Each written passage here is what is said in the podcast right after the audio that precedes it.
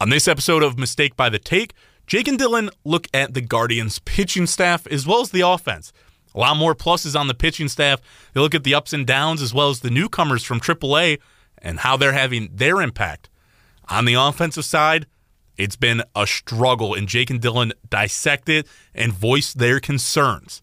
At the end of it all, it's a Friday draft. They go ahead and draft the best starting pitchers in Cleveland history, according to them, and you'll hear it all right here on this episode of Mistake by the Take. 1, 2, 3, 4.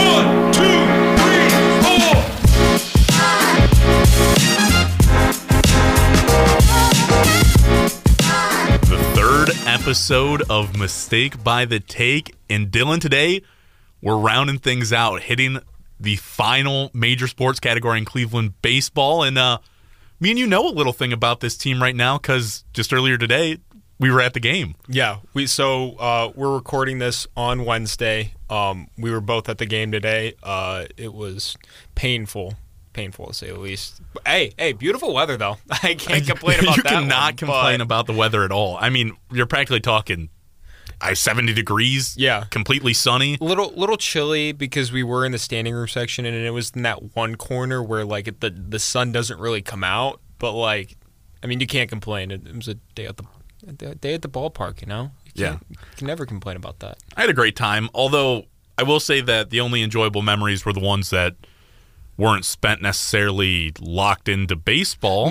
No, by all means, no. There was nothing memorable about watching 0 runs, 4 hits, and just complete crap baseball. But, you know, I think we're going to have a good episode today. Oh, it's going to be... We kind of mentioned this in the first one, you know, I don't know if I love being a Cleveland sports fan, but we're passionate. Passionate, certainly. And you're going to see the passion today. Definitely are. We're referring to, by the way... Today's 1 o'clock game, the Guards lose 5-0 to the Detroit Tigers in the conclusion of their 3-game series, where they drop 2 out of 3. To the Tigers. And they score a total of, by the way, I believe it was 4 runs, because it was, 2 runs in the 6-2 loss, a 2-0 win, and now the 5-0 loss. To the Tigers. 4 runs in a 3-game series to the Tigers. Yep. So that'll, fire us up. Let's get right into it. We'll start with the pitching staff. We'll, kind of break it down. I think there's been some ups and downs throughout this. I mean, injuries playing a huge part. Again, no Tristan McKenzie. He's on the 60-day IL. And then Aaron Savali, currently on the 15-day IL, I believe. It's an oblique injury, though, so typically those last a little bit longer. It's just a touchy injury to come back from, since your oblique literally controls it's every movement. Yeah, it's a part of every movement, and it hurts, and it's hard to rest it completely. Especially when you're a pitcher too, your obliques really matter. And I've known pitchers growing up playing baseball all my life. I know pitchers that have done damage to their obliques, and it has an impact. So I mean, it's completely understandable. Definitely, he's got to rest it up. So yeah, without a doubt. So those 2 guys missing requires some guys to fill in. Call up a couple of guys from AAA, and we'll get into those guys in just a minute here, but. Got to start things out because with the success of some guys coming up, Zach Plesac sent down to AAA Columbus. Yeah, when I looked at the game, our notes and stuff like that, I was thinking about it. I'm like, man, it just feels so weird to say that because he's been a guy that just kind of not a staple, but he was always there in the rotation for the Guardians, and now seeing him he's sent down, you kidding me? But then you look at the stats, 1-1 on the year, 7.959 ERA. That's ridiculous. It's downright bad. He just hasn't looked good, and we saw it last year too. He struggled. There's no way around it. He just didn't look that great. He was actually a guy going into the offseason that I was very vocal about that I thought the team should move on from. I thought we were done with Plesac. And I saw the argument for keeping him just because he's been so good in the past, and you hope he can come back to that. But as somebody who – I worked with the Lake County Captains, the high A affiliate of the Cleveland Guardians. I've seen some of the talent coming up through this system. On top of that, just watching some minor league games, guys like Daniel Espino – Logan T. Allen, who we'll talk about, guys like that who they just look good and they look like they're about ready to make the jump. So I feel like a guy that's, falling off, struggling, kind of time to move on. And I think you see that here this year. It's just, it hasn't been good. He makes 5 starts throughout the season to get to that 7.59 ERA. Only 2 of those with 3 or less runs allowed. And in those starts, he also has one where he goes 1 inning allowing 6 runs.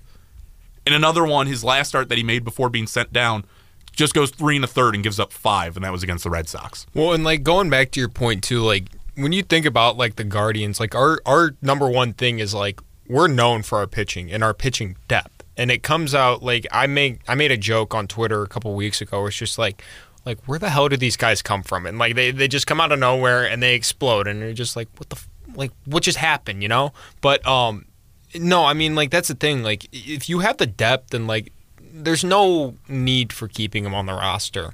I mean, yeah, like, you want to see that potential maybe come back at some point. But I think this is probably the end of it, towards the end of it. I mean, especially when you're getting sent down, too. That's kind of like, it's either, hey, you better figure it out down there or you're gone. Because there's no other way looking about it, you know. I don't think we're not paying him gigantic money by any means. No. So it's not like we have to keep him and he's going to be this huge tax on us or anything like that. But it's just like, again, like especially when you see the like once we get, you know, McKenzie and Savali back too, like there's quite possibly no need. Especially like we're going to talk about in a couple minutes here. There are guys stepping up in this rotation too, and then. The other thing, too, is, like, once you go down the stretch, and if we do make the playoffs and stuff like that, obviously I don't want to say we will or will not because it is May right now, and it's not looking too pretty right now. But I think that going down the stretch, you've seen times where Terry Francona will go and do a 3-man rotation. And when you're doing that, you're gonna have Bieber, you're gonna have McKenzie, and you're gonna have Savali, and then these other guys tend to move back into a position in the bullpen, and like, so then you get squeezed out at that point. So it's again like, do we really need them anymore? I don't think so. You know, I mean personally, I feel like no, but it doesn't hurt to if he does come back. It doesn't hurt to have him. It doesn't. No, but out of the bullpen, you know, he's not the worst guy ever to have out there. He does show stretches where he looks really good. It's just overall consistency as a starter is key. He's not showing. And you don't have consistency. So yeah, and you say Savali's that third guy. Wasn't anything we have on our list right now, but Cal Quantrill making a run at, you know, if Savali comes back and even pitches well. Quantrill's looked really good. He's always been that. Like, he's been a solid guy. He doesn't get a lot of recognition, but he's been a solid guy. And another guy where it's just like where does he come from? And he just pitches well for us. And you're going to – it's going to squeeze him out eventually. Yeah. Plesac's got to go at some point. I think it's sooner rather than later. Another note on him, he had 3 outings this year where he had just 1 strikeout. Yeah. I mean, not to beat a dead horse at this point, but – he's a strikeout pitcher, and he's not getting them. Yeah, that's just flat out. That's what I was going to say. Like, he is a strikeout pitcher, and, like, if you're not getting strikeouts and you're not doing your main thing that you are known for, then we're going to have some problems. Yeah. So with Plesac being sent down, the move that was actually made was because there was already guys up performing pretty well. They activated Sam Henches for the bullpen off the IL. But with that being said, the guys who are the reason, basically, he's being sent down, it's a triad of guys who are just pitching pretty much out of their minds. Granted, we have seen the wheels fall off a little bit with a couple of these guys as of late. Not complete. I don't want to say wheels fall off. I feel like that's a term where, you know, like they've completely collapsed, but they've had not their greatest start. I think there's one guy that is kind of in that boat right now. I think the other ones, it's just they've had at least one kind of hiccup. But, I mean, there is one guy that I do have my concerns about right now. So those 3 guys, Logan T. Allen, Tanner Bibee, and Peyton Battenfield. We'll kick it off with Allen. So far, he's gone nearly 17 innings, 16 2/3, holds just a 2.7 ERA, and he's got more strikeouts than he's allowed hits, 19 to 16 there. And, you know, he's sitting right around the 5 to 6 inning range. He hasn't given up more than 2 runs in a start yet. He's on fire. There's no way around it. And this was one of the guys who, when you looked at the minor league system, just felt like it was almost time for him to make that jump. Yeah, and out of the 3 guys that we're going to talk about today that are having an impact, I think Logan T. Allen is my favorite right now. 1-1 on the year, and I think the one is, I mean, I guess it kind of is his fault. They did lose 7-1 on that one. But I think that with the offense kind of being how it is, if you can get a guy in there that's, you know, putting up numbers like only giving up 4 runs, 7 was kind of the iffy one, but 3 runs, it helps a lot if you can not give up those runs, especially when you're lacking in the offensive department. So that's something that I like to see. 2.70 ERA, too. It's phenomenal. Yeah, and that's the thing, too, where it's just like he's going to be in the back end, and it's you can rely on him going later in the season, too, especially because now when we're dealing with all these injuries, but when we get those guys back, it's going to be like, all right, well, where are you going to fit? Well, you know, you could move him into the bullpen.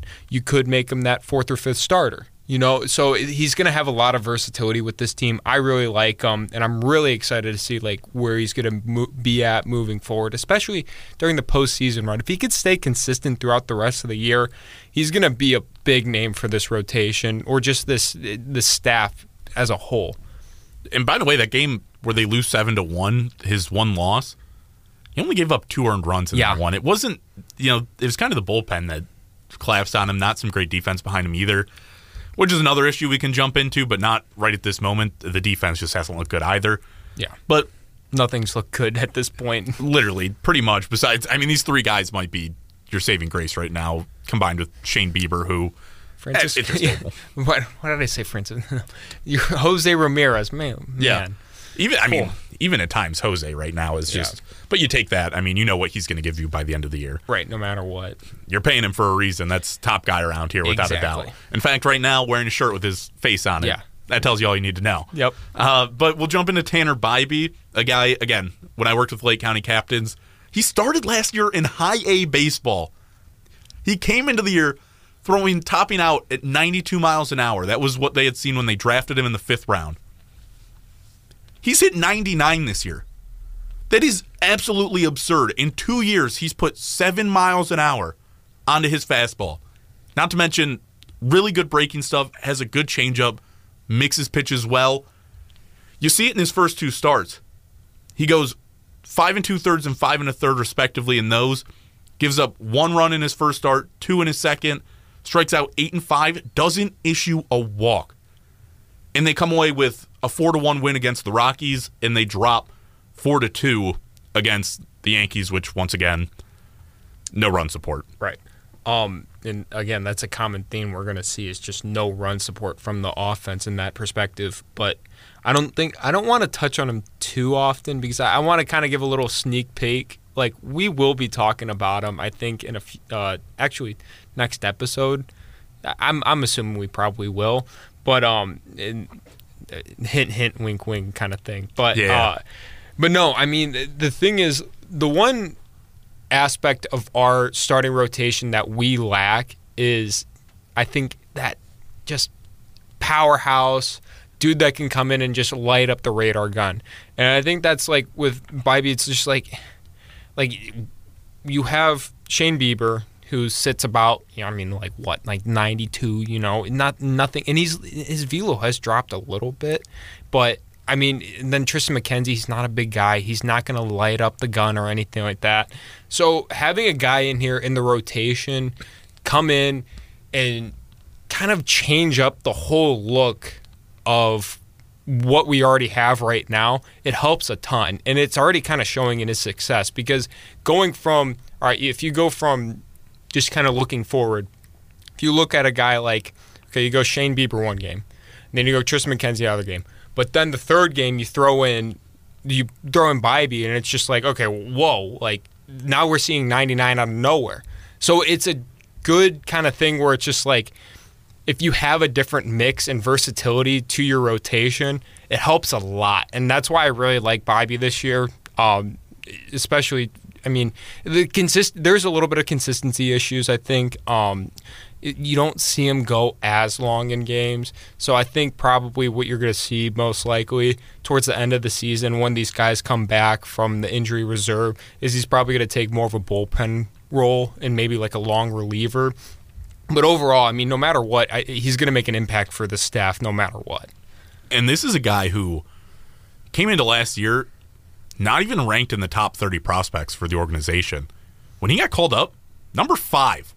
I mean, that's a ridiculous jump. Again, in just 2 years. So this is a guy who the organization is very, very high on. For him to be called up and move through the ranks that he has, transitioning to a long reliever role, I think possible, but I wouldn't even be surprised where if it comes down to the point where they're like, you know what, Bibee's not fitting the rotation, you might just see him go down to AAA, and not as a punishment, like, you know, you're just not cutting it, more as a, we don't want to take away reps from this guy and his development because he is still really young.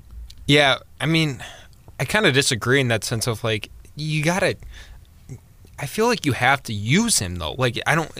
At the major league level. Because, like, I mean, it's something that, again, like, this team lacks just that kind of... Like, we have it with Clase. He lights up the gun. Even then, though, his velo has been going on a little bit. But overall, like, if you got a guy that's throwing 99, even out of the bullpen...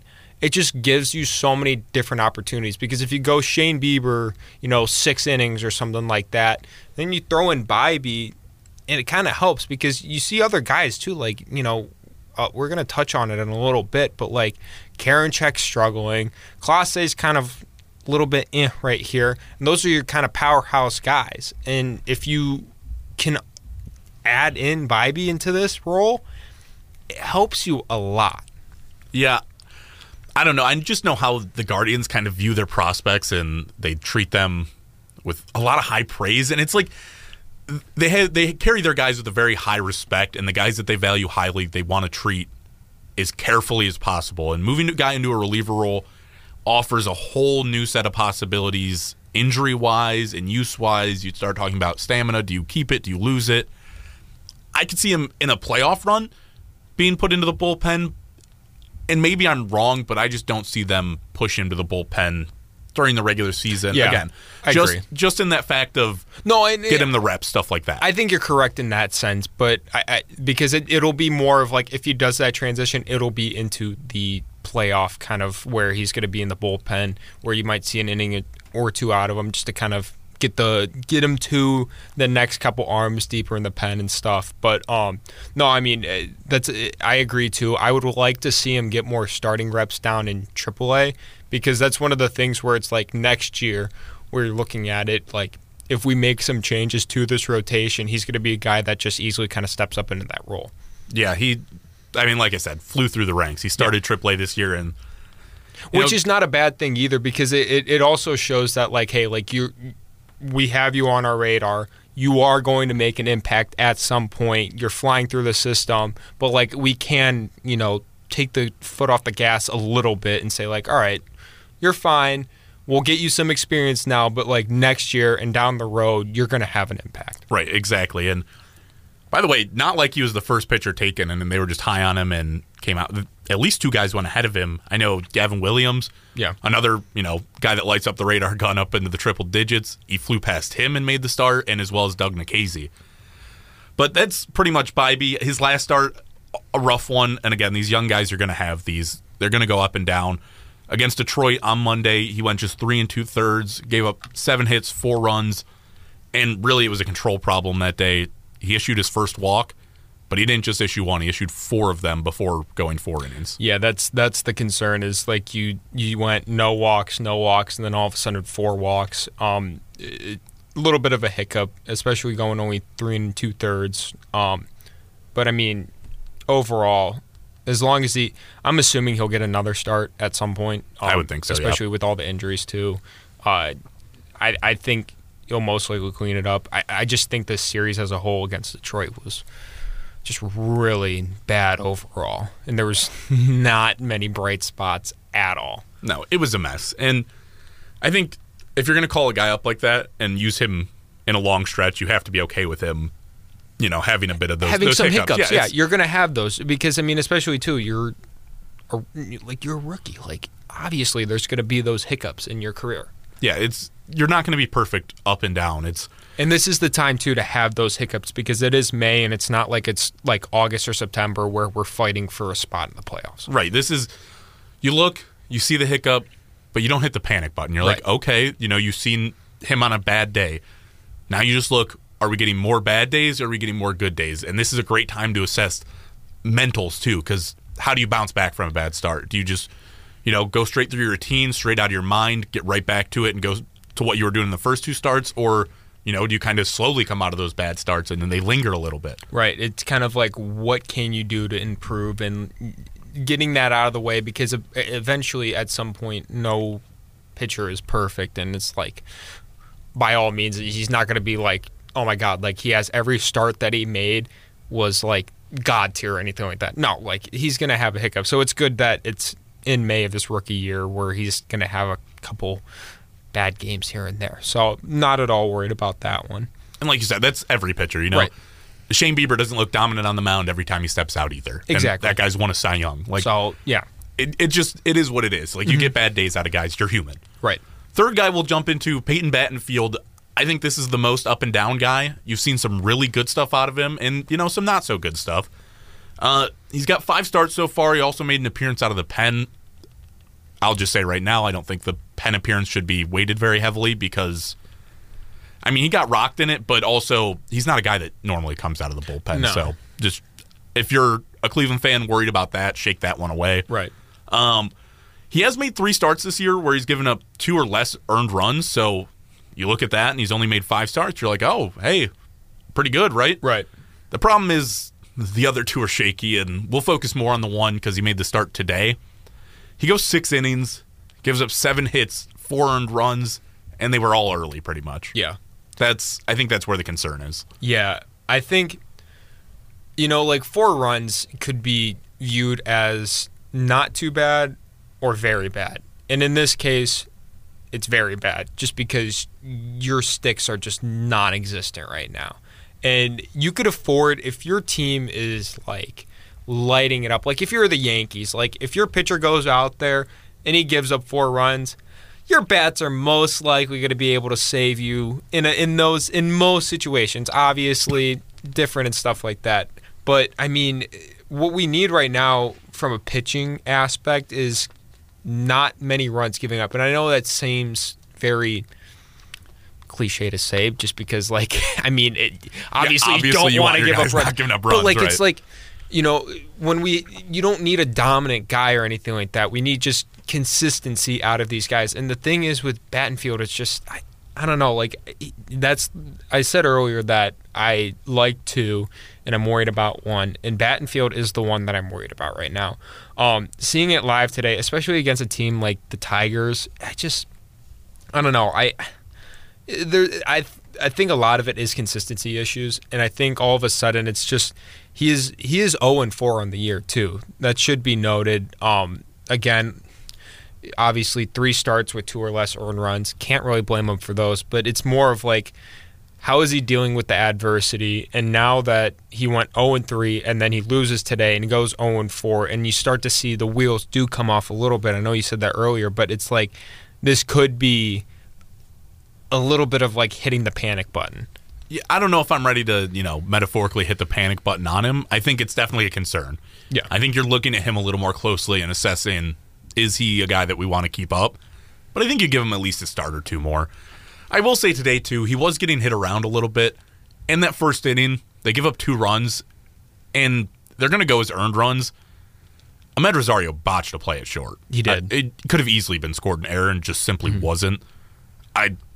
It was a play that literally would have kept them. It would have kept a run off the board in the long term of the inning. Like, you would have had the third out before the second run came around. Yeah, no, I mean, I agree. And like you said earlier too, like the defense has been shaky, and I think that there has been a couple of instances where it's like, okay, it's not really his fault, but there was times. I mean, he gave up 7 hits today, in 6 innings of work, but that it's you kind of hope for the runs coming at the end of the appearance, more towards like the 5th and 6th inning. But like you said, I mean, it was the first inning and they were already scoring on him. So that does raise some eyebrows for me. And I feel like I am being a little bit more cutthroat in the sense of, we already have guys that are pitching well and they don't have as many starts as him, which is, it's kind of like, all right, I'm not dealing with this. It's okay if he goes back down to AAA, especially too, like I think eventually he probably will go back down to AAA, because the thing is, like, I mean, if you're missing McKenzie and Savali, like, you're going to be forced down there. And especially, too, if you're not a guy where you could be used in the bullpen in that sense, which he's kind of proven to not be, I would rather just you go down to AAA, figure it out down there. I think he'll be fine down, like, in AAA if he does, when he goes down there eventually. But I mean, overall, I just don't think that he's going to be moving forward going to be an impact this year. Yeah, and it should also be said, Battenfield, not a guy as highly touted as Allen and Bibee in the list. He's not a guy who's going to come up and probably be your ace, you know, where you see stuff from him, you're like, wow, I could see him being a guy in the future. Right. He's more of like a back-end rotation guy. He's not going to – and he does what a back-end rotation guy gives you. I mean, he hasn't really gotten shelled all to this point. It's just been like, you know, he has those starts where he gives up, you know, 4 runs. And you really don't ask that much more out of the back of the rotation guys. You ask him not to get shelled, you know, have some good starts, but not really, you know, let the wheels fly off, as we've been saying. You just keep them within those 4 runs. You were saying is you give a guy 4 earned runs, you look back at his day, and you think, it wasn't a great day, but I don't think, oh, my, 4 earned runs, that guy like got. Send him down. Yeah, like, no, you don't. I'm not like, wow, like, he's the reason they lost that day. Like, he got blasted. Yeah. No, bats pick it up. Right. Like, give the guy a little support. 4 runs might earn you a loss here and there, but it shouldn't rule you out of a ball game, which right now is where it feels like. Right. And I don't want to – we'll get into the offensive struggles in a bit, but, yeah, it's just – I don't want to put all the weight on his shoulders, too, because he really hasn't looked bad. 4 earned runs should not be viewed as the end of the world. No, and that's what I'm saying. Like, I don't think it's the earned runs that I was really concerned about. I think it was more the 7 hits for me. That was more of my concern, is just, is he – consistently getting hit around, which he was, against a team that's not really known for being a powerhouse, aka the Tigers. So that, like, I don't view the earned runs as kind of an overarching thing, because it could be taken with a grain of salt. But no, when you are getting hit around for 7 hits, that's when I kind of be like, oh, you know. Yeah, and it should be said too, Tigers right now playing nearly 500 ball. I mean, props to them. Again, don't expect it to keep up. Right. But they are hot right now. They're hot, yeah. It is what it is. But we'll turn away from the starting pitching right now. No need to jump into Bieber again. We said, you know, he's dominant as always. Yeah. He's doing just fine. Don't worry about him. And we talked about Quantrill a little bit as well. So we'll go into the bullpen. We'll start things up with kind of a high note first. I think you saw this last year too. Eli Morgan dealing out of the pen. You see him again today, and I will say before today's last 2 starts, he gives up a run in each of those. But the plus? Those are his only 2 runs given up on the season. 16 innings pitched, now a 1.13 ERA, 17 hits, 17 strikeouts. I mean, yeah, he's dealing. There's nothing more that you can ask for from a reliever in that aspect. I mean, he's doing exactly what you need him to do. You need a guy coming out of the bullpen and just being consistently knowing, like, you got to be able to know that, okay, he is going to come out there, he is going to shut the door no matter what, and we'll be fine. And I think that's something that we are struggling to see right now with our bullpen, with a couple of the arms right now. So Eli Morgan is definitely a bright spot right now in our bullpen. Again, 16 innings pitched and only 17 hits and 4 walks. Like, it's really not that. Like, a 1.13 ERA, too. I'm happy in this sense of we seem to have at least one shining part in that bullpen where it's just like, okay, I know for sure that our starter kind of blew something up towards the back end of his start, and now we could go to Eli Morgan. He could get an inning out of it. We can get something out, and then we can go back to a couple of guys. But no, I mean, like you said, 2 earned runs throughout the whole season so far. It's really good to know that we have that piece. Yeah, he's looked really good. And also a guy who, you see him go in 1 inning right now, you know, he can sort of stretch it to 2. He's also gone like 3-4 innings, just thinking back to last season. He's given you a little bit more. I don't want to label him as a long reliever because I don't think that's the role that he's going to be in or should be in.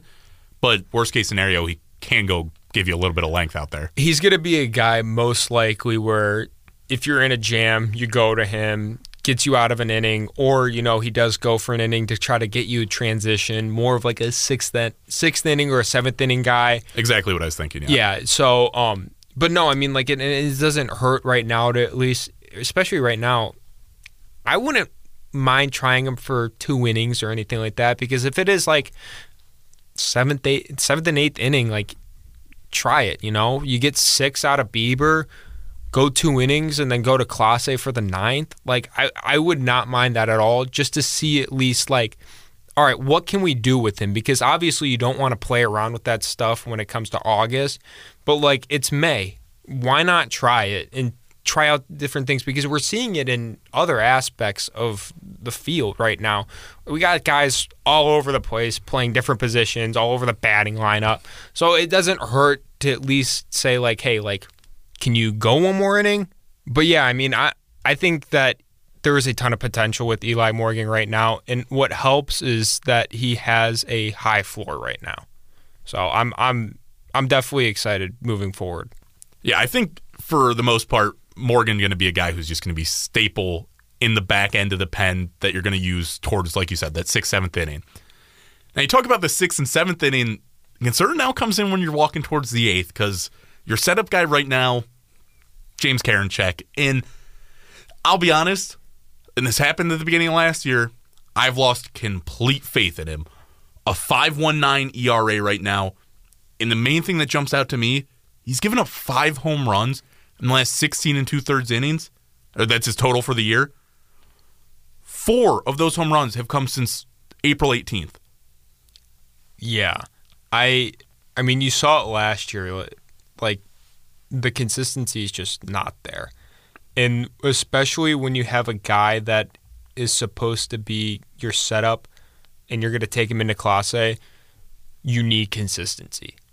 Like, I mean, it's obviously it's all set for like a bullpen. You need consistency no matter what. But like in 8th and 9th inning guys, that's a huge factor, and you're not getting it with him. 5.19 ERA. He did have a positive outing his last time, which would have been on Tuesday, I believe. He went 2/3 of an inning. I mean, I guess. Yeah, you say a positive, but like, I mean, I say positive in the sense of he got 2 strikeouts. He didn't allow a hit or any runs. But the negative was, I mean, he had 2 walks. And I looked up his strike percentage.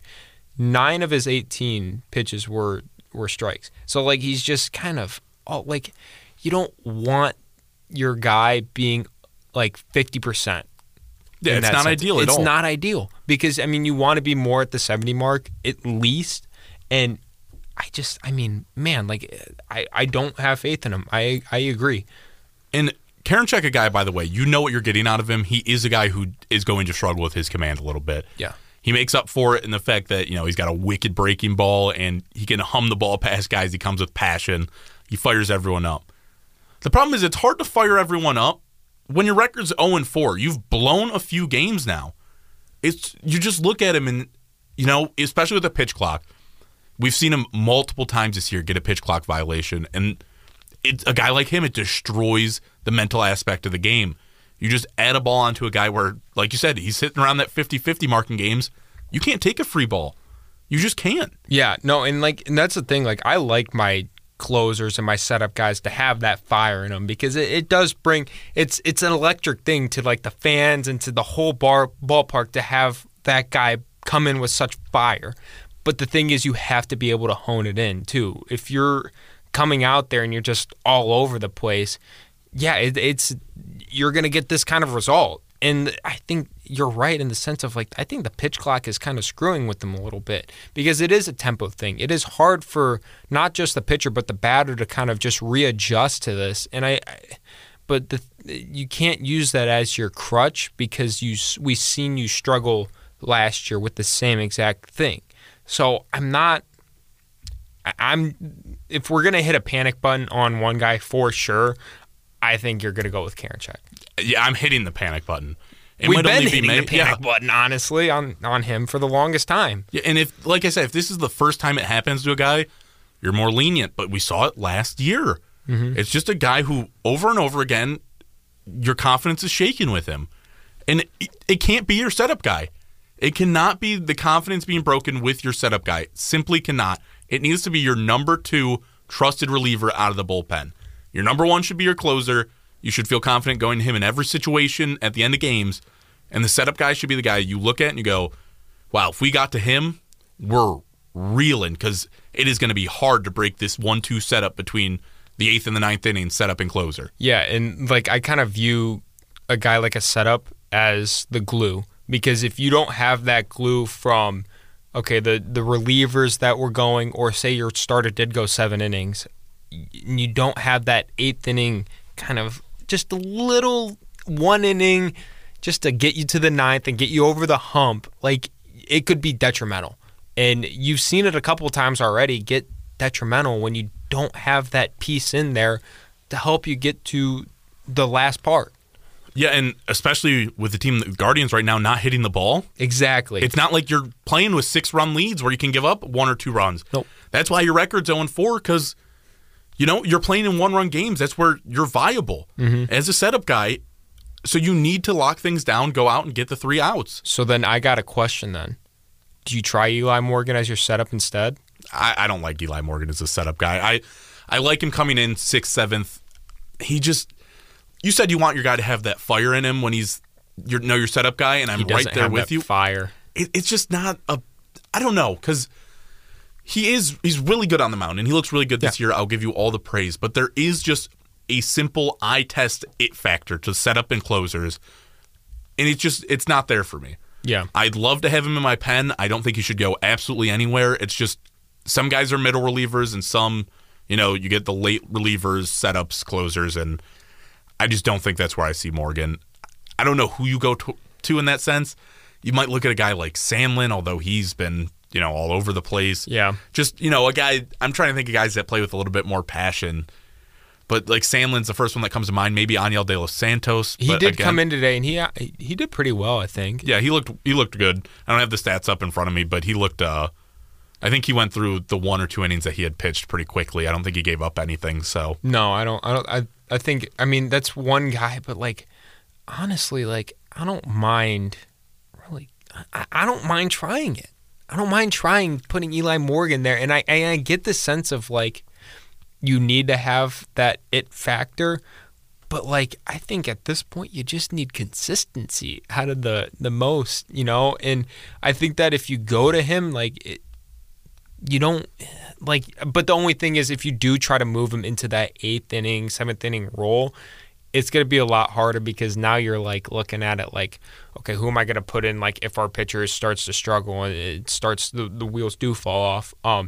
But De Los Santos, by the way, only gave up 1 hit, got a strikeout in one inning of work. So, yeah, I don't mind him either, too. I think that could be a guy that could potentially, if you tried to make that transition for Eli Morgan to your setup guy, maybe Santos in that sense. But I don't know. I mean, I think that they're just going to have to look at it and figure out what they need to do with the back end of the bullpen.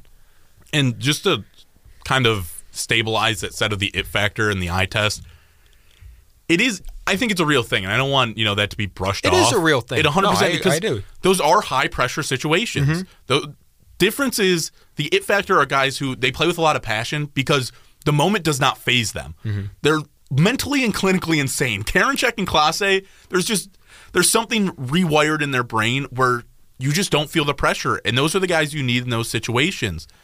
Morgan, you know, like you come in with a clean slate. It's the 6th, 7th inning. You give up a run. You know, it's not necessarily like, oh, the game's over. Where in that 8th and 9th, it very well could be. Yeah. No, yeah. I guess it's just it is a tough spot. You know, we'll see what they do moving forward. Like if you want to move him there and try him there, I think that's fine. Yeah. If you want to give it a shot, but I don't see it being something that sticks. Right. I want it to be Karinchek. Right. No, everyone wants it to be Karinchek. I mean, like, shoot, dude, I'd love for him to be the closer at this point, just because, like, could you imagine, like, 9th inning, high-pressure situation, the fans are going crazy, and then James Karinchek shuts the door? Could you imagine him on the mound? Like, oh, my goodness. Well, he was in that spot for a little bit. It was the battle between, like, him and Clase, sort of. Like, who is going to actually be the closer? And, like, that was in consideration at some point, but like now it's like for sure not a thing. Yeah, no, it's Clase far and away. And speaking of, we can get right to him. We'll start with the positives. I think he's kind of a question mark right now. Yeah. I don't know if I should be starting to get concerned or not, because he does lead the league in saves with 13. Should be said that he also leads the league in save opportunities with 16. I want to say he's 3 higher than anybody else right now in the league. The last time I checked that was, but I know that he got a save opportunity just last night, so not sure if that had changed or not. But the most concerning thing is that you also have 3 blown saves, and you mentioned it earlier, that drop in velocity. When a guy's dropping 1 or 2 miles an hour, I don't think anything of it, but we're talking a guy that was throwing his cutter at 102, and he's topping out at like 97, maybe touching 98 right now. And he still looks good. Again, you know, leading the league in saves, you're not mad about that, but you worry about what that indicates when a guy's dropping that much off of his fastest pitch. Like, is that something to be worried about later down the line? Does it spell a bigger problem? So we talked about it on the radio yesterday, and my stance was it was kind of a question mark for me. But I thought about it last night, and I really don't have a concern at all with him right now. I think that 13 saves but 3 blown saves, it kind of tells me that he's more of just being overused in a sense, because we don't have a lot of guys that can like shut the door for us, because you usually, like when you have different teams, like you could kind of see like, oh, like he could be a closer, but you know, we'll leave him as a setup because we have a better arm. But like with us, like we don't really have that guy. So I think that, I honestly think it's just a little bit of overuse, because he is leading the league in saves. But like the 3 blown saves, it is a little bit concerning, but I overall, like I'm not too worried about it. I think in the aspect of the, I don't necessarily think it was significant as a drop-off in speed, but I thought about it too. Like, let's play devil advocate on this one, where it's like, could he potentially just be saying like, hey, like I'm going to chill out, focus on more of being consistent and finding the zone more, because there was a little bit of a concern like last season too, where can he be more consistent? And I mean, 13 saves, like I'm okay with, if he's getting the saves and he's only throwing 97, I'm fine with that. You know, I'm trusting him right now to be able to do that. Now, is it the same trust level as a guy like Eli Morgan? No, but I think that he's proven before that he has the it factor. He can go out there and shut the door. But overall, I mean, I really don't have that many concerns with him right now. You could absolutely be right in the velo conversation that the drop-off is just like a, you know, take a step back, stop worrying about, you know, chucking it as hard as I can. Right. Worry about, you know, control, things of that nature. The blown save spells something to me too, though. I don't know. Again, I don't know if I should be concerned or if it's just overlooking it, but he had 4 blown saves all of last season, 46 opportunities. Like, he was getting in plenty then too. And he's already got 3 this year in just 16. Again, I don't think it's necessarily like, oh, a scenario of you're not going to Class A anymore or send him down to AAA. No, nothing not like all. That. Not at all. It's just like, okay, is he still the dominant guy we had last year? And again, you lead the league in saves. You're not bad. It's just, you know, little question marks start popping up. And it's, again, I'm not concerned right now necessarily. It's just, is there something that maybe I should be a little concerned about is the question. Yeah, I think it is right to at least be like, hey, like maybe this should be noted right now. And I do think 3 blown saves should be noted by all means. But I think my perspective on it is more of like, I think we're sort of overusing him in the sense of like, it's only the quarter of the season. How many save opportunities has he gotten so far? 16. So, I mean, it's a little bit more than you would expect. Definitely. So, the thing is, too, like, if it's now that he's having those blown saves, and I'd much rather it being now. You know, I don't want it to be down the road in August, September, but it could be a continuous thing too. That's the other thing where you're mentioning it, like you don't want to see that moving forward. Yeah, I guess I describe my feeling with him right now as more uneasy. Yeah. It's not a concern, but just like I'm uncomfortable right now with where he's at. And mm-hmm. I just want him to start shutting things down a little bit more and, you know, settle in maybe with a bigger body of work as the year goes on. That'll happen. But right now, you know, I just need to see more. Mm-hmm. And I want to know about the velocity. It's just, you're probably not going to get an answer to it, but it's something where you just look at it and you're like, well, one year to the next, that shouldn't be the velocity drop-off. And why is it? Like I said, not getting an answer to it, but just it's something that sticks in your mind. Yeah.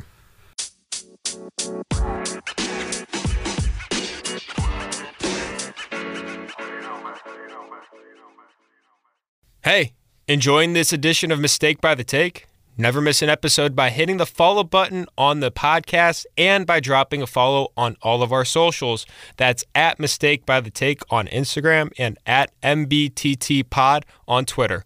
Again, at Mistake by the Take on Instagram and at MBTT Pod on Twitter. Thanks a lot, and now back to the show. We'll switch over from the pitching. That kind of, you know, wraps up the bullpen, the starters, everything else. And I think that's much stronger side of the team right now because of the concerns, and maybe there's not nearly as much to talk about here deep dive-wise, but certainly the bigger issue on this team right now is nobody can hit the freaking ball. Nobody. Flat out. We'll start with, I mean, across the board, too. This isn't just like a couple of guys. This is across the whole team. We'll jump into a guy that gets on down. He was a star right fielder last year, came up big in the playoffs. He was a guy that, you know, he looked to be a staple of Cleveland, both just personality-wise and in the field. Just didn't have the factor this year. Oscar Gonzalez gets sent down to AAA Columbus. He was hitting just 192. He had 73 at-bats. And I think the leash is shorter with a guy like Gonzalez because he, when he was brought in, it wasn't necessarily like a promote this guy and we think he's going to be the next thing. It was more of like a filler piece. He was a guy who we were just like, we can send him up now and maybe you DFA him later, just option him back. But he just popped off and he had to stay. And now after a slow start, maybe some of those concerns coming back up. Yeah, and that's the thing where it's kind of like, you know, there's other guys that you want to try to play out there and get more time. And you're like, all right, well, at some point, like you said, he's on a short leash. And that leash kind of let up. And now he's not getting those appearances. And I think that, like, it was really – it was fun. When you went to those games and you hear the SpongeBob going – like, the SpongeBob SquarePants as this walk-up song, it's cool. It's a good element to the game, getting the fans involved and being a household name. But like you said, like, when you got highly touted prospects coming up, I mean, it's hard – to give a guy like him the opportunities then, and especially to, like, they're trying different things now. Tyra Freeman does come back up as kind of like the replacement, even though he's playing more second base. But I mean, overall, like, I don't know. I just think that it's kind of I expected this to eventually happen at some point. But yeah, it does suck to kind of not have that fan favorite guy, but like you said, like, you still have Jose Ramirez, you still have Shane Bieber, so it's not like we're gonna miss that element so much, and like we needed him. Yeah, and it's, I think the problem too is that in a Tito Francona offense and defense, you need to be versatile, mm-hmm. and he's simply not, and he's in a spot in sort of a crowded room right now. Yeah, he's not a great defender, and he can only play right field. It's his only position that he can play. And at times, you know, he makes you gasp and go, oh, wow, I didn't think he was going to, you know, stick with that ball that probably was a routine fly. Like, he just makes late breaks and stuff. He just doesn't look great. And then he's kind of a free swinger. He's a hit-or-miss guy. And you have that right now. Josh Naylor's that guy. Josh Bell's that guy. And you certainly don't want three of them in your lineup every night. Right. And that's the thing. Like, I think Terry Francona values consistency as well. And you have quite literally no consistency whatsoever in this lineup. I mean, we're going to go through it, but it is atrocious right now how bad these hitters are hitting. Yeah, and before we get to that really quick, Tyler Freeman, only 3 games played so far. He had 2 hits today. He's hitting .364. Super, super small sample size, but he's looking pretty good. He's looking good. No, I mean, small, like you said, small sample size, but I like what I've seen so far. Yeah, and he's a guy who can sort of move around the infield as well, so gives you some versatility there. But, I mean, talking about how bad this team is, I'm just going to run you through a stat raid right now of some team stats that are just absolutely abysmal out of this team.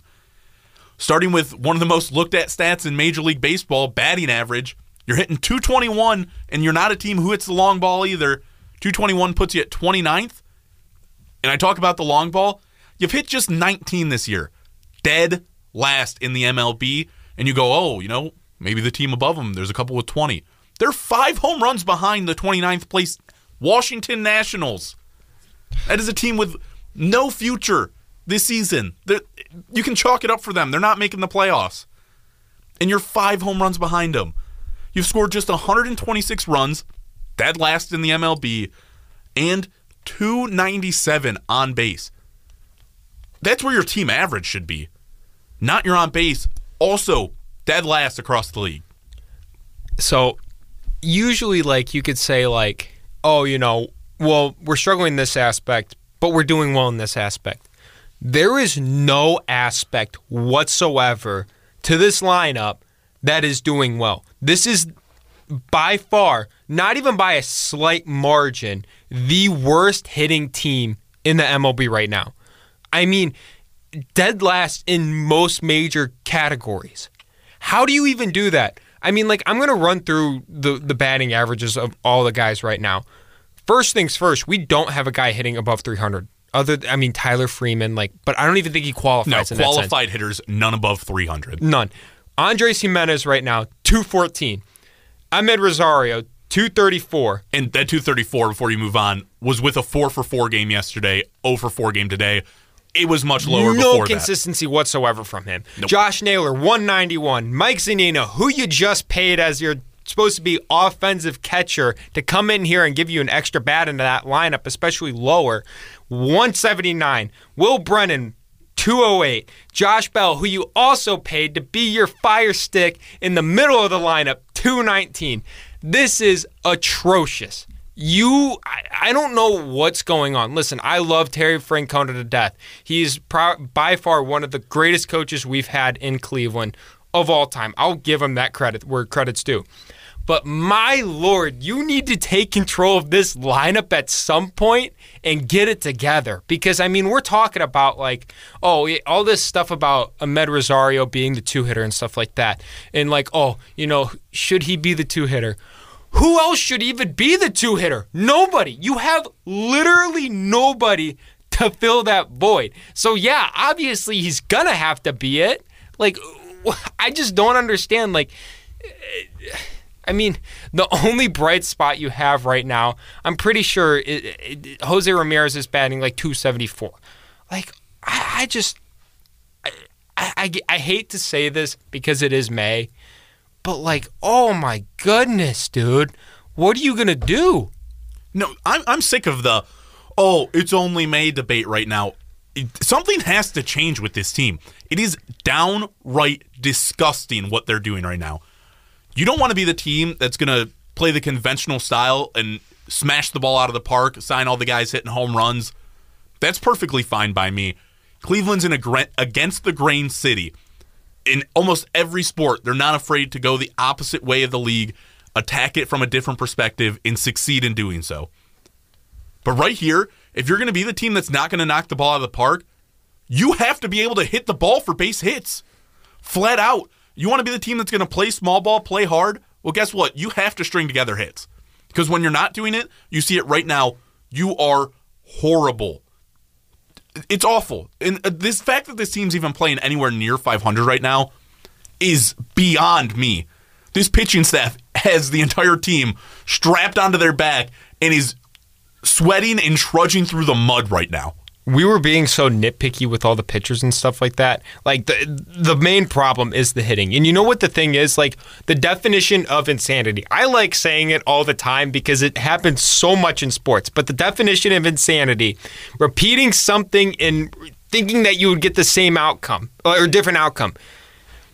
Change something up. I think the one that's really, really irking me right now is Mike Zunino hitting 179. Because the thing is, the one thing that you needed from him was offense. We traded away the defensive aspect at the catcher position because we wanted to get more offense, which I am okay with because this is starting to become a more offensive-centric league. And now the fact that he's hitting 179 and not doing anything, and there are concerns about him even starting now, and he got taken out of the game today, actually, by that means. So it blows my mind because it's just like, dude, like, where are you? What were we thinking with this signing at this point? Like, I get the philosophy behind it, but you got the wrong guy. I mean, by this point, like... I don't. In the worst part, I'm gonna go into it. I know you probably I was gonna set you up, but I'm honestly just gonna blow through it. Okay, so then let's change it. Then great. Let's try something else. So you bring up Cam Gallagher. Why? Why do you bring up Cam Gallagher when you have Bo Naylor? You have Bo Naylor in the system, and I mean, it makes perfect sense to go to Bo Naylor. There is, I mean, wait, who's Josh Naylor, Bo Naylor? Oh, wait, they're brothers. Why don't you go to his brother and try that up? But it's not like he's not like doing bad or anything like that. The dude's 7-for-21 in May, so like, why? I don't. I just don't get it. It boggles the brain. It really does. Cam Gallagher's hitting 0 for 23. 0 for 23 in his last 23 ABs. He's hitting 061 on the season. Yeah. 061. And there comes a point where, okay, and I'll play devil's advocate here. The scenario that I see with Bo Naylor, the only possible reason for not bringing him up is the same reason about the Bibee bullpen situation. You want him to play every day. You want him to develop. That's the only argument for keeping him in AAA. But guess what?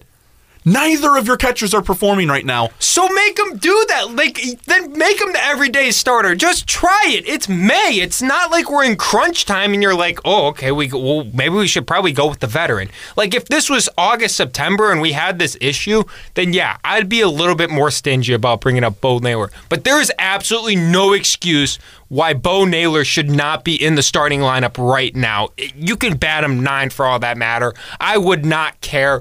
It is a disgrace that this dude is not on the roster right now. Yeah, I'm fully right there with you. You know what? What's even better? Sorry, I cut you off right there. So, like, okay, let's... I think you're hitting the point right where I was going to anyway. So, like, Cam Gallagher doesn't work out, right? So let's try something else. Like, okay, maybe Bo Naylor would make the obvious sense. No, let's bring up David Fry instead, which, by all means, I don't really have too much of a problem with. But you bring him up to be the backup catcher, and guess what? He's not even playing catcher. He's batting. He was at first the other day on Monday. Yep. And then now today he started out at third, so it's like he's all over the place, and Ramirez DH'd. And then eventually he became the catcher when, guess who was sucking today? Zunino. So then I'm mind-boggled in the sense of, like, okay, you bring in this guy to be the next replacement. You're not even playing him at catcher. Yeah, and Zunino, to effect, I fully agree this year, by the way. If you're going to go and get an offensive catcher in any year, this is the year to do it. I agree. You make the bases bigger. Steals have been off the charts this year. So if you don't want a defensive catcher, this was the time to ditch the defensive catcher idea, go to offensive catcher. Bo Naylor, also an offensive catcher. I don't have the updated stats, but as of yesterday, he was 7-of-21 in May. He was hitting 333, had 2 home runs, a couple of walks, handful of strikeouts, but he's smashing the ball. Right now, we already talked about Zunino's average, and not that he needs to be a ridiculous average guy. You're hoping maybe 215, 220 out of him, but the pop is what you were expecting. Yeah. This is a guy who could hit 20 or 30 home runs. He's got 2 bombs. Two bombs through 26 games. He's non-existent. He has 7 RBIs. There was multiple times today and throughout the season that I just watch him go down swinging to end several innings. And he's an offensive killer right now. And not that there's much of one to begin with this team, but he just puts an end to anything that we get started up. And you could probably put that label on just about anybody on this team right now, too. Like, it's not all on Zunino. But it's just every guy just – I have no confidence when they come up. When there's 2 outs and a runner on second, I might as well just walk away from my seat and go get something, you know, to eat or drink because it's probably ending in a strikeout or a pop out into shallow left. I'm pretty sure I did that today, actually. I got up and I was just like, yeah, you know what? I'm going to just go get food. You know, get my overpriced nachos because that one pissed me off too today.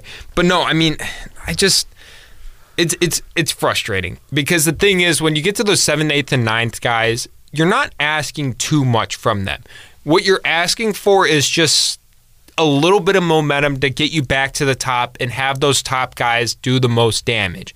Get on and keep the flow of the game going. And I don't even think at any part of this lineup, we have a guy that could do that. So, I mean, I don't like ripping into Zunino this whole time because, I mean, when there's guys like Josh Naylor going 191 and like Josh Bell too, that one's pissing me off as well because you came in here and you're supposed to be that offensive piece hitting in that 4-5 range and taking over and being the power guy, and you're hitting 219. Like, it just... And he struggled at the start of the season. He struggled. So at least I'm not as mad because he seemed to at least sort of get it together, but the power is just not there with him right now. And, I mean, what's new with this team? You can't hit the ball out of the park. Flat out, you just can't. Nope.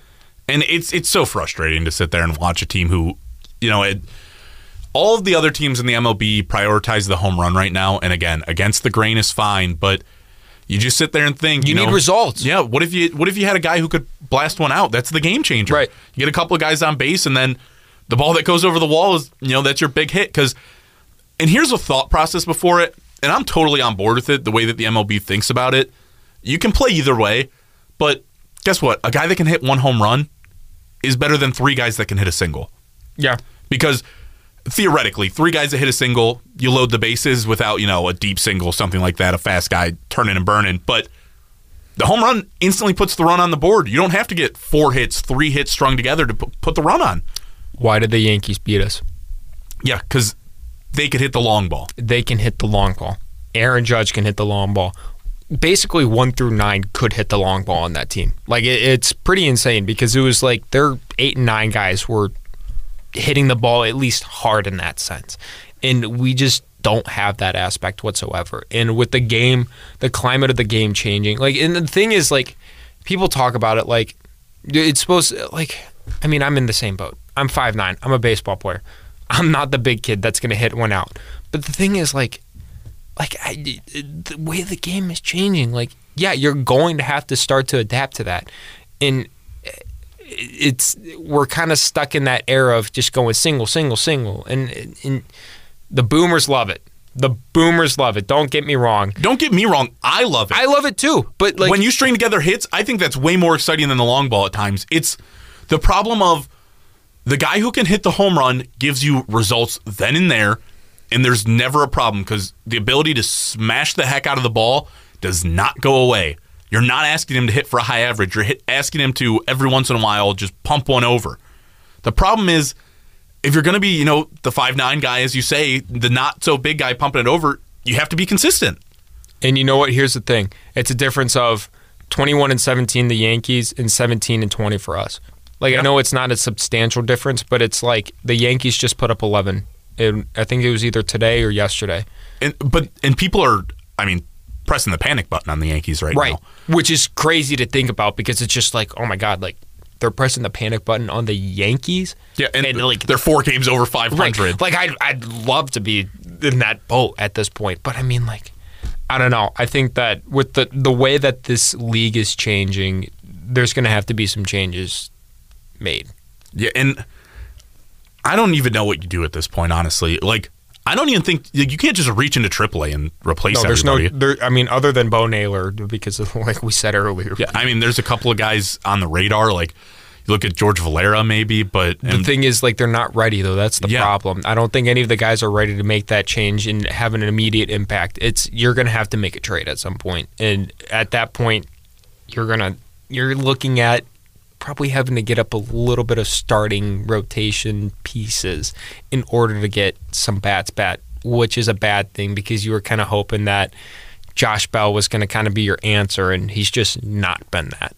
Yeah, not so far at least. I mean, the other thing is, I mean, sit your team down and just be like, guys, come on. Like figure it out. Like, we have to, like, I don't know if you have to change something roster-wise, but, you know, guys just got to wake up. It's the end of the day. I don't think there needs to be roster moves made from this. I think you just got to look at your guys and be like, you know, I've seen you hit. I've seen you hit. I've seen you hit. Like, all these guys are capable of hitting, like, 250 plus. It's not the fact of they can't do it. It's just like, when will you do it? What are we doing? Yeah. Look around and look in the mirror. Like, it's just time to reflect at this point and be like, what is this team doing wrong? Yeah. It's an internal change that needs to happen, not... I don't think go out and get somebody new, and I don't mean an internal change of like a firing, anything like that. I mean like you just got to bear down and just dig deep and learn to hit the ball again. Like you just got to start back from square one and just I don't know if it's a mentality thing. Maybe they're down in the dumps right now, but just wake up, change the mood, and figure it out. Yeah. All right. I'm more calm right now. Yeah, I think we've gotten out the. I think we gotten it out. The frustrations. Should we move on to the draft part? I think it's time. It's Friday. You know, like to end everybody's day off with us having a little bit of fun. Yeah. Not that wasn't fun for us because I think. Oh, that was fun though. I needed to get that off my chest after today going to the game and overpaying for quite literally everything. Yeah. No, I needed to get that off my chest. Yeah. But, you know, we like to end the Fridays with a little bit of fun, have everyone leave on a happy note, us playing a little bit of game. Yeah. So we go and we have our own little drafts. Yeah, we did it last week. We did the biggest busts. Yeah, worst picks in Cleveland history. So why not swing it over to the greatest pitchers in Cleveland's history? Because, I mean, hey, that's the one thing that's looking good for us right now. Yeah, absolutely. And the list, we are... refining it down, we're talking about pitchers as their time as inside the Cleveland organization, and we are limiting it to starting pitchers. Starting pitchers, because we want to build a starting five. Yes, the idea here is that you're building a rotation. And I believe we agreed 1900 was the cutoff. Yeah, we're not going to go digging too far back, but also, you know, you can go get the guys... Yeah, way back. Just no, I did. Yeah, I did. Same here, but there's one guy that's pretty deep, but we will put this disclaimer in right now. No Cy Young, right? No Cy Young in this, no. Yeah, okay, so yeah, Cy Young is off the board. We don't want anyone thinking like, oh, like... yeah, major miss. Yeah, like, no, like, we were just not considering it. But, like, in Cleveland history, probably one of the greatest pitchers of all time, especially when you have your own award that is the best pitcher of the year named after you. Yeah, no, credit to where credit's due. Yeah. Yeah, not too bad... I think last draft, last Friday, you went first. I went first, so that's going to suck, too, because I know who you're going to take. Yeah, I mean, there's nowhere else to go, right? Right. No, I agree. I'll take the 1-1. I'm going with the just far and away top guy to ever pitch for Cleveland. I mean, he was a Clevelander his whole life, basically, his entire career, I should say. We're going Bob Feller. Yeah. Bob Feller is just, I mean, dominant. 3.25 ERA, 266 and 162 in his career. And, I mean, the guy pretty much just dominated every stat category and led it his entire career. Not to mention, 42 to 44 takes some time off because he had to go serve in the military. Oh, yeah, you know, just casually. Yeah, just a little something. Which is crazy to think that guys did that. Yeah, just a little something called World War II going on at the time. Yeah, so, nothing major or anything like that. Yeah, he had to step out and do that and came right back and pretty much didn't miss a beat. I mean, his 3 years before that, he was a top 3 MVP candidate. The Cy Young Award not yet implemented, so it's just MVP. He was top 3, and then by his second year back, he was already back in the top 10 of the MVP race. So far and away, I don't think you have to dig too deep into it. Bob Feller, 1-1.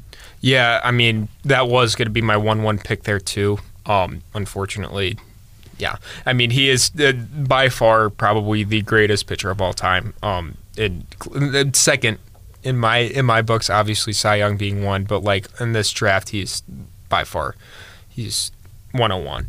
And it should be noted, too, World Series winner. That was World Series winner, yeah. That was highly... I consider that a decent amount in my rankings. So I guess we'll go... Since we didn't get our main guy, we're going to adjust. And honestly, I mean, when I looked at his stats, wasn't too far behind him a little bit. And I'm going to go with Bob Lemon. Yeah, that would have been my two. Yeah, Bob Lemon, I mean, 48.2 WAR, 207 wins, 3.23 ERA. Not as many strikeouts, only 1,200, you know. Yeah.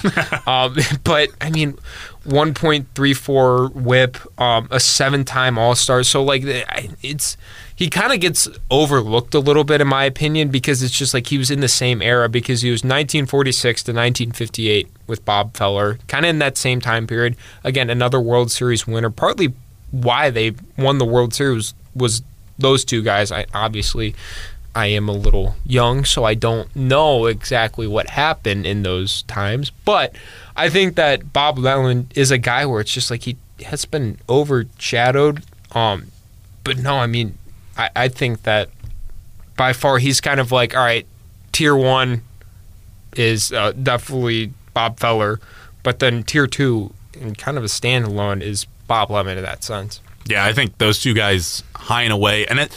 The biggest thing, too, because we're talking about guys in their Cleveland career, both of these guys, their entire career was spent there. That's the other thing, too, that I was considering. Like, listen, like they spent their entire career with the – it would have been – was it the Spiders then at that point or no? No, it would have been the Indians. It was the Indians, yeah. Okay, but, yeah, if you could spend all of your career there, too, and then win a World Series, like I think that – kind of set you apart from most people. Yeah, and I mean, not short careers either. We're talking they were over 10 years for both of them. I agree. So that, you get Lemon, and that brings me up with the 2-1. And I think I'm going to go in a direction that, you know, you can agree or you cannot agree. I'm going to go much more modern. Oh, I know what you're going to do. I'm going to go to Corey Kluber. He was my 3, too. Kluber, there's... just something about not only growing up with this guy that leaves such a positive taste in your mouth. Just he was dominant. He was one of the best. He wins 2 Cy Youngs here. Mm-hmm.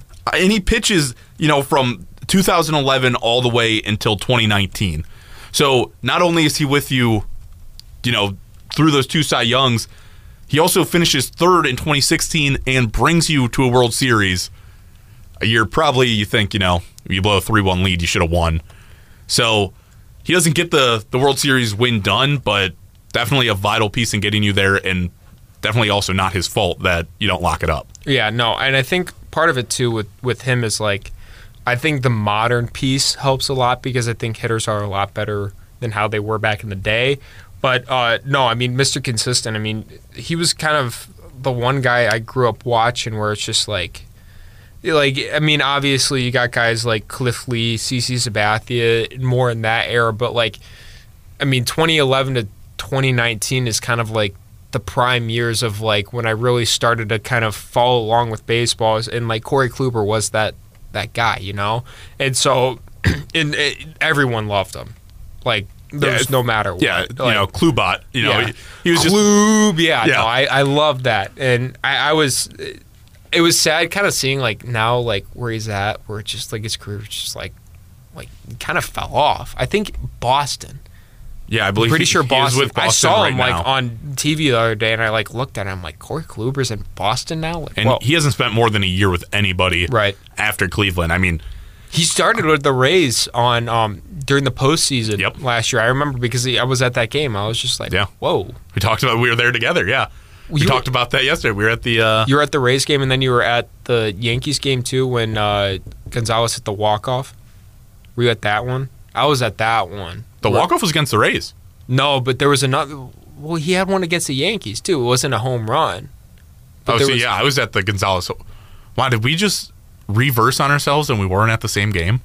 I mean, I was at the 15-inning Gonzalez solo show. I was there too. Okay. I was there at that one. But then I was also at that Yankees one where he got that hit. Okay, yeah, no, I was not there for that. Oh, man. Some random fan, lifted me up. I was, cheering with these random... Because my parents were in the back. We were on our way out. We were going to leave. And then all of a sudden, I was like, okay, I feel something going. A little, spidey tingle. Something is in the air. Something's in the air.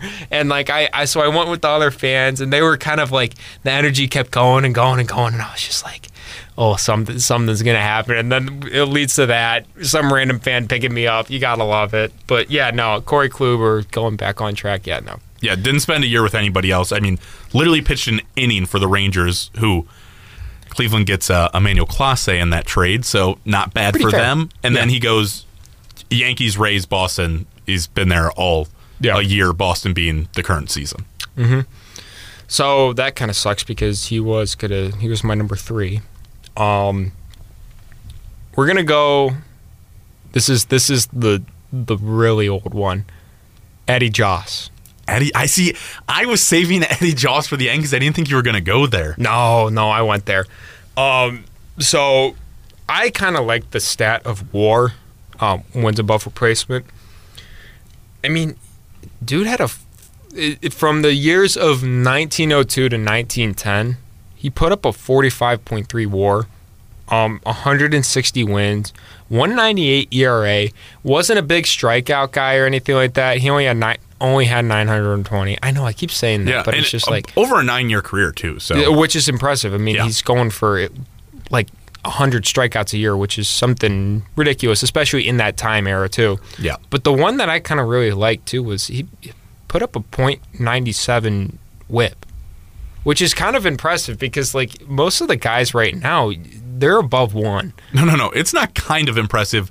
It is literally the all-time career record holder in WHIP. Right. He leads every pitcher to have ever played the game of baseball in the MLB in WHIP. Yeah, and so I was just he's kind of got to be really high on my board in that sense. But no, I mean, in 1907, he had 27 wins, which is pretty impressive. But yeah, no, I mean, for a 9-year career, really good stats. And for anybody who doesn't know, just thought we'd clear up WHIP. It's walks and hits added together above your innings pitched. So it basically tells you how many base runners you're allowing over each inning. Something that we need right now. Yeah, something that the Guardians offense could do better if they could drive a few guys' WHIP up. Yeah. But not the case. So right now you got Bob Lemon and Addie Joss. I'm Feller and Kluber at the moment. And I sit here and I think, who could I go to? And it's so tough to go away from some of these guys. I'm just looking at my list and thinking, do I want to switch things up and go away from my original thought? Right. But I think I'm going to lock it in and just stick with it. And not a lot of people are probably going to agree with me here, but I'm going to go to Cliff Lee. Wow. Yep. Okay. I'm going to hop on the Cliff Lee bandwagon because Lee... probably not the most thing he thought about. He was with Cleveland for 8 years. Long stretch in his career. Now, did he have his best stretch or most notable stretch maybe as a Philly? At least in our era, I think that's what I think growing up. Sure, but he won a Cy Young as a Cleveland Indian. Yeah. I mean, and in that year, 22-3. I mean, that's just absurd. A 2.54 ERA. That's the most wins, lowest ERA in the league that year. Also pitches 2 shutouts. Yeah. And he was just tearing the roof off of the place. And he also was giving up half a home run every 9 innings and was averaging just under a walk and a half every 9. You can't ask for anything more. He's an all-star, even finished top 12 in the MVP race. And that just doesn't happen for pitchers once you get the Cy Young. So yeah, just an incredible season coming out of him, and throughout the years too. Years before that, you're looking at 14-8, 18-5, 14-11. He's pretty much sitting around 3-4 ERA those years. He's just a guy who kind of blew the socks off of everybody. No, and I agree. He, just during that stretch, so many good pitchers too. Those early 2000s, hard to pick, but yeah, I'm going to go with Cliff Lee there. I don't mind. I think I'm a little lower on Cliff Lee just because he didn't spend too much time with us, and especially with my next pick, it's going to be a little bit different. But, no, I mean, Cliff Lee, dominant guy, like you said, in that span in 2008, I mean, 22 wins and 3 losses is impressive, and he posted a 2.54 ERA in that time, which is incredible. Not a heavy strikeout guy in that sense, you know, 6. I mean, his biggest one that I see right now with the when isn't in his time with Cleveland was 8.1 strikeouts per 9, and that was in 2004 when he was 25. So I mean, not a heavy strikeout guy, but just very consistent. So I love Cliff Lee, especially me being a lefty. I liked him a lot. But yeah, no, solid pick. I'll take it. Yeah, I'm gonna go really, really against the trend. I don't know if you're going to like this pick. I know my parents will like this pick. Let's hear it. Charles Nagy. Charles Nagy was not going to be in my top 10, although really? He was one of the first guys off, okay. I will say. And okay. Absolutely biased within my list because obviously we don't get to see a whole lot of Charles Nagy. Just right. No, I ourselves. Agree. That's the thing. Yeah. No, I think so. The thing with Charles Nagy that I liked and why I'm taking him so high, I was a big fan of the 95 and 97 teams. Obviously wasn't born that time, but those lineups were insane. I freaking love Kenny Lofton. I mean, you could go down the list with all those guys. But no, I mean, during those postseason runs, he was kind of one of those guys where it was just like he was awesome. I mean, in 1995, 16-6. Not the best ERA. He never was a guy where he had an awesome ERA. But I think the other thing, too, that kind of stuck with him was that he played, I mean, from 1990 to 2002. You want to talk about a guy that, like, stuck with us for his whole career? He did. I mean, the only time that he didn't play for us was, I mean, he went to San Diego for his final season. And, I mean, he really didn't do too much there. Kind of fell off a cliff later in his career. But, I mean, overall, 3-time All-Star, part of those 95 and 97 lineups and stuff when, I mean, pitching wasn't, like, the highlight of it because we had all those bats and stuff, but never was a Cy Young. But he was, again, like, just a consistent guy that all the fans love. So, yeah, I'm going to take Charles Nagy. All right, you get Charles Nagy. By the way, I don't know if we mentioned this on your Addie Joss pick. He threw a perfect game. Oh, yeah. Yeah, we might have just, you know, scrolled over that, but oh yeah, you know. So there's 3 picks on the board for each of us right now. I got plenty of places to go, and so hard to think about. Right, just you know directions to move in right now. There's a couple of names floating around, and in the 4th spot, I think I'm just gonna go ahead and wing it and just make everybody mad here probably, and go full recency bias. I'll take Shane Bieber. Wow. Shane Bieber, okay. He's been here for 6 years now, has a Cy Young under his belt, All-Star Game MVP. He's been 2018. He hasn't put up a losing season yet. He's got a career ERA of 3.14. I mean, has finished top 10 in the Cy Young now 3 times, wins a Gold Glove last year. The accolades are piling up, and it's really, I think, easy to get lost in the moment when you're with a guy, but it's like transition one to another. Like it was Kluber, and now it's Bieber, and before that you were looking at, you know, Cliff Lee, guys like that. And I think I'm just ready to put Bieber into that conversation and not let him fall out. Dang, yeah. I mean, honestly, he didn't make the board for me. I mean, granted, I did have 10 on my board. Yeah, don't get me wrong. Like he has been the most dominant pitcher that we've had for the past couple of years. Like you said, he's won a Cy Young.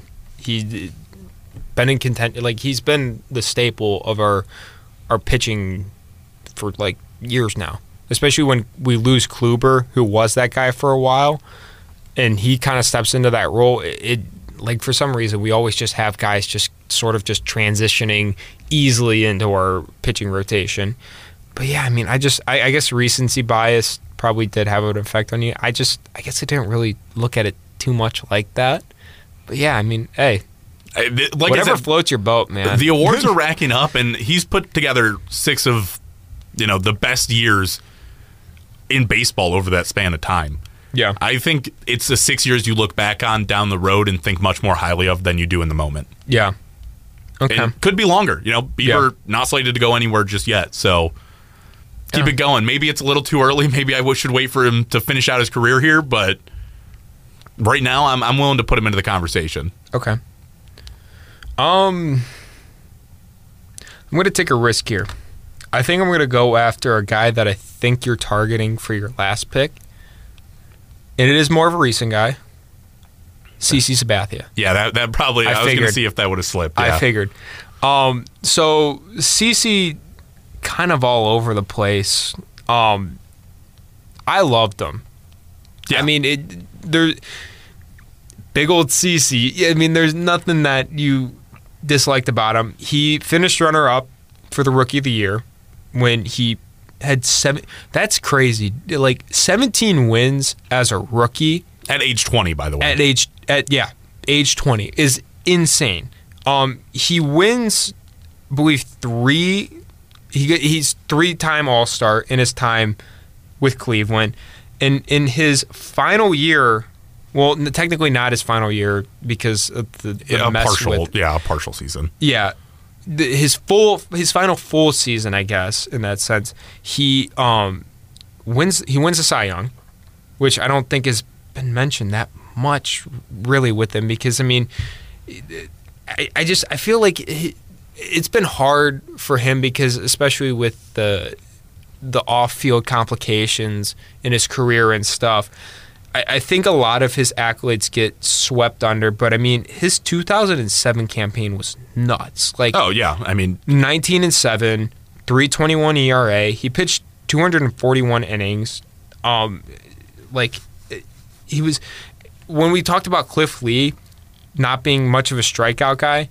Well, this was your strikeout guy. Absolutely, he was a dominant force, and I loved watching him pitch all the time. And it sucked. I think part of the reason why he fell was mainly on my board was because he does go to the Yankees. Yeah, he goes to the Yankees and spends a incredible 11-year career with them. Yeah. Following the 8 years or 7.5 that he spent with Cleveland. But and overall, too, it was an amazing story with him because he does come back. And it was really sad. I believe it was a cocaine addiction. Yeah.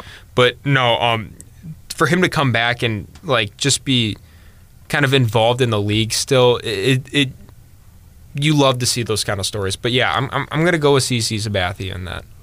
Yeah, he's a great bounce back guy. He's definitely one that I was gonna target him after that. I mean, it's so hard to go to him just because, again, us growing up, you saw CC, as a Cleveland Indian. That wasn't anything that was thrown out there. We remember him in a Cleveland uniform, but the majority of it we remember him in a New York Yankees uniform, which again, sucks hard for us because just growing up in that era, you don't. When I think CC Sabathia, I think Yankees pitcher CC Sabathia. Unfortunately, yeah, because 2009, I was 8. Yeah, I was 7 years old. So yeah, so just stuff. It's hard to like again. I remember him in the uniform, but it wasn't like I was, dialed into sports quite yet. Right. I was watching, but not. It's the thing, we're not boomer enough, Yeah, we're too young. Yeah. So anybody who wants us to be boomers, you're at the wrong podcast. You're getting too young. We're the young kids. Folks, my guy. Yeah. You're getting two kids with some modern takes on the game. Right. But you get CC. You take it from me, unfortunately. So I figured it. I don't think you're going to go with my next guy. So there's probably a good chance that that's true, that I don't go to your next guy. Because my next guy, probably, it's not going to be a guy who you think of having one of the best Cleveland careers, but he has a Cleveland moment that I can't leave out. Okay. And it puts him into the list of top Cleveland pitchers of all time simply because he did it. And I'm going to go with Len Barker because he joins Addie Joss in the fact that he threw a perfect game. Yeah. It's just the perfect game is so rare and incredible and crazy to come by. So when you throw one, I feel like it just staples you into the team's history forever. And sure, not that long of a career with Cleveland. Barker spends 5 years with us, although was his longest in his career. I think a lot of people think of him as a Cleveland Indian when they look back on his career. But he didn't blow the socks off of anybody. You know, his time in Cleveland, you know, he's 6-6, 15-11. His best year was he was 19-12 at age 24. Led the league in strikeouts for 2 years in 80 and 81. He had 187 and 80. So it's not like he was a guy, like he led the league in strikeouts per nine in strikeouts. He was a dominant pitcher right at his time. It just wasn't like he was top of the league by any means. But when you throw the perfect game, you get your name in. Mm-hmm. That's fair.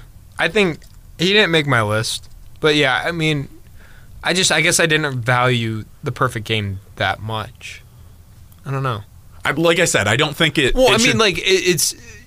Yeah, I think it should have some factor, but I didn't think that. Like I wasn't just be like, okay, he's all the way up on my board because like he didn't even make my board. I think it drives the legacy factor for a guy. Again, I left him to 5 for a reason. I don't think, you know, I'm putting him in my top, you know, 3 5, yeah, top 3, top 5 guys that I would want as my like best Cleveland pitchers. But I think if we're going to talk about guys who legacy-wise are the greatest Cleveland pitchers of all time, he's there.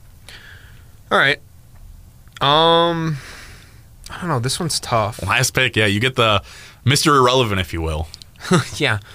And it's crazy to think of Mr. Irrelevant for these guys. But I was going to like do like some like really random shit just to like throw you off, say like Ubaldo Jimenez or something like that. Right. Yeah, I'll take Justin Masters. Yeah. Now. What? I think I'm going to go with Gaylord Perry. He made my list. He made the list. Okay. He did. An all-time namer. Yeah. No kidding. No pun intended on that one. It was a very short stint. That's the only thing why I was a little concerned about it. But the stint was nuts because, I mean, 72 and 74, he does win. He's an all-star. And, in 72 as well. It was crazy. I mean, 24 wins. He had back-to-back years, 29 complete games. Yeah, 29 complete games. I just read that. I'm just like, whoa, okay. We're not talking like 1930 either, where that was like an everyday thing. Like guys in the 70s, I mean, they're throwing longer, but 29 complete games in 2 years back-to-back, which, by the way, follows that up with a 28 and a 25. Like, it was happening, but it's just insane to even think about. Did you look at his ERA? Like his 1972 might have been one of the best pitching years for a Cleveland Indian. I mean, you could argue it's probably one of the best pitching years ever, too. Yeah, ever. Like, did you see his ERA? Yeah, it's under 2. Under 2. Like, I mean, that's ridiculous. Like, I mean, that alone kind of boosts you up. Obviously, he won the Cy Young that year, if he had any concerns. But, yeah, I mean, 2-time All-Star in his time here. I mean, which is crazy. He posted those numbers in the 1972 season when he was 33. Yeah, and this is a guy, by the way, who plays all the way until he's 44. Which, it crazy in my opinion. But, yeah, I mean, overall, I mean, we talked about longevity, and I did that kind of with Charlie Nagy and stuff. But, I mean, like, Gaylord Perry, like that, statistically one of the best seasons you ever see, and no one really talks about him either. No, and like I said, I think there's those times where longevity does matter. You look at our top guys dominated at the top: Bob Feller, Bob Lemon, 10+ years with the team. But there is also something to be said for, you know, one game moments, one season, just oddities, and it's puts you into a category of your own. It puts you up towards the top when you can go ahead and put together one of the best seasons ever. Yeah. Like if, you know, somebody came out right now, if, you know, I don't know, Tanner Bibee or even a Savali or somebody came out and threw an incredible season and led the league. Like you're going to remember that. You're going to remember it. It's going to be a guy who sticks in your mind and that's never going to go away. Granted, I mean, I was not even close to being born, but... No, but still. Like 10, but... Doesn't matter. You know, you can look back, and statistically you can look at it and say... No, yeah, I agree. That's like one of the best season we've ever seen from a pitcher. There's only so much you can do. You know, we're only sitting around 20, 21 years old. Right. We can't rewind and go ahead and just, you know, be 60. It's not going to happen. Right. Well, and even then, you're still not old enough to remember this game, this season. We're giving credit to the boomers, too. If you think about it, like, come on. We could have just went like 2010 and just be like, yeah, no, you know what? We don't want any of these guys. In that case, Ubaldo Jimenez might have made your list. Yeah. Not actually. I really hope not. What a name. But, yeah, what a guy. But yeah, that pretty much rounds out our draft. Yeah. Do you want to say your guys really quick? I run through. I got Bob Feller with my 1, Corey Kluber with my 2. Went ahead and grabbed Cliff Lee with my 3, Shane Bieber with the 4, and I closed things out with my 5 pick, Len Barker, simply for the perfect game. So, and then in my boat, I got Bob Lemon, Addie Joss, Charles Nagy, CC Sabathia, Gaylord Perry. I think we could have definitely like drafted them in different orders because like my I don't think Charles Nagy would be my 3.